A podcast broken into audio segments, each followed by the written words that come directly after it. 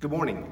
Thank you for joining us for our online video devotional today.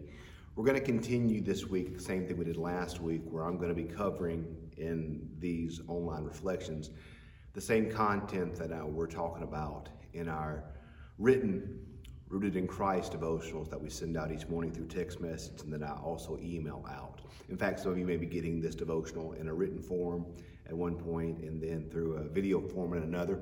We're also doing it as a podcast. So lots of opportunities throughout the day to unpack this material that we're doing. And of course, this is also the text that I'll be preaching from this Sunday at St. Matthew's. So it's good homework uh, for our good homework for our sermon that we'll be uh, uh, sharing this coming uh, Sunday here at St. Matthew. So thanks for joining us online. I hope you had a great weekend. I hope you uh, had, had a good time and uh, continue to pray for each other and pray for our nation and uh, pray for God's grace in all things. Today we're going to be looking at Psalm 90.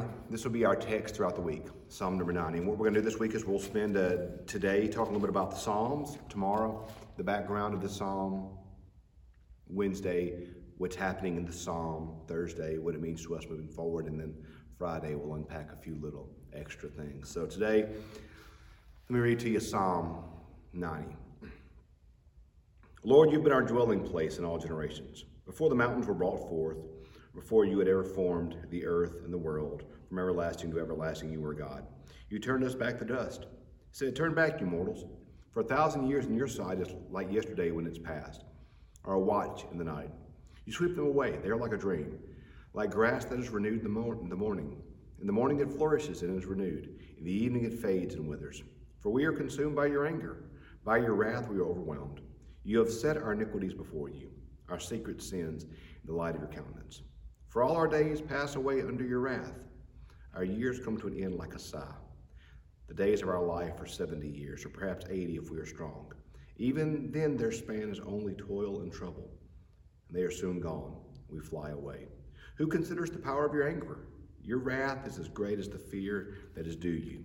So teach us to count our days, that we may gain a wise heart. Turn, O Lord, how long? Have compassion on your servants. Satisfy us in the morning with your steadfast love, that we may rejoice and be glad in all of our days. Make us glad as many days as you have afflicted us, and that in as many years as we have seen evil. Let your work be manifest to your servants. Let your glorious power to their children. Let the favor of the Lord God be upon us, and prosper us for the work of our hands. Oh, prosper the work of our hands. This is a psalm, and this is an interesting psalm that we'll unpack a little bit more tomorrow, what is interesting about the psalm specifically. But I want to talk to you a little bit today a little bit about the psalms and what they are. The psalms were for the Jewish people much like what our hymnal is to us. Our a collection of hymns would be. Many of you worship in churches that have hymnals, but many of you do not. And um, I'm sure all of us at some point in our life uh, had a had a hymnal that we were familiar with. And if you if you've never used a hymnal, uh, let me know. I'll let you borrow one from St. Matthew's. But a hymnal is just a collection of hymns. And if you look at a hymnal, I was trained in seminary on how to pick out hymns that correspond both to the scripture of that day but also that fall in line theologically with the text that you're that you're preaching from. One of the, the highlights of my week each week is on Monday. Tim, me, Tim, and Brian sit together in Tim's office and pick out the hymns uh, for that week's uh, service. But the hymns are the songs that we sing, and I heard Dr. Frank Pollard, former longtime pastor of First Baptist Church Jackson, say, "We get our theology from the scriptures we read, the prayers we pray, and the hymns we sing." Our hymns teach us our theology and teach us what we believe. Well, for the Jewish people, that's what the Psalms were.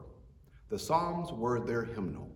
The Psalms were the songs that they would sing as they went around their day, went about their day. The Psalms were the songs they would sing when they went to synagogue.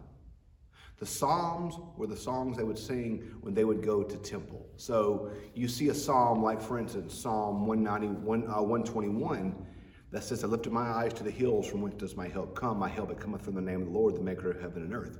That psalm says, I lifted my eyes to the hills from whence does my help come. Well, in their context, lifting up your eyes to the hills is a reference to Jerusalem. And upon Jerusalem was the temple. And in the temple was the Holy of Holies. In the Holy of Holies, the Spirit of God resided, or the glory of God resided, better understood. So I lifted up my eyes to the hills from where my help comes from. Well, what do I find on the hills? I find the glory in the presence of God. So I lift up my eyes to the hills to find God, who is my help in all things.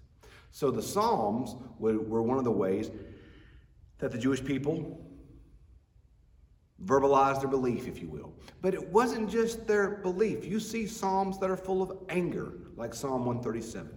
You see Psalms that are full of hope. You see Psalms that are full of repentance, like Psalm 51. And then you see a Psalm like today, which is a Psalm about wisdom. It's a Psalm about the length of our life and about how frail and fleeting life is. And we're going to unpack a little bit more what that's about tomorrow. But the Psalms were for the Jewish people the songs that they sang. And because of that, for us as Christians, have become in many ways the songs that we sing. The Psalms were the forerunners, if you will, to our hymns. And in fact, if you look at many hymnals, like our United Methodist hymnal, or the Book of Common Prayer, or other hymnals, you're going to find, or the books of worship rather, you're going to find the Psalter within it. And that is the psalm the Psalms, rather, which can be sung or chanted in worship together. If you use any type of daily lectionary, whether it be the morning office or something like that, you're going to see each day suggested a number of Psalms to read. The Psalms are powerful parts of Scripture that we should read, that we should meditate upon, and that we should allow to become part of our life. Uh, I've learned a lot in my ministry and my life from the Benedictine monks. And part of what they did is over the course of a month, they would pray through the Psalms together. For the Jewish people, the Psalms were a regular part of their life. Well, Jesus Christ came out of, was, was Jewish. He came out of that tradition, if you will. So the Psalms were an essential part of Jesus' life.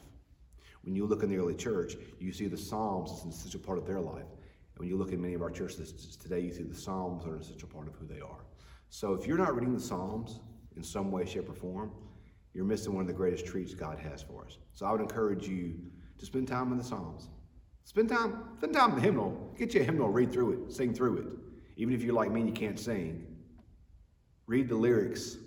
Or if you're in a church that doesn't have a hymnal, pay attention to the lyrics you're singing on Sunday or paying attention to the lyrics that you uh, that you hear on K-Love or whatever form of music you listen to. But pay attention to what you're singing. Pay attention to what you're praying. Pay attention to what you're reading.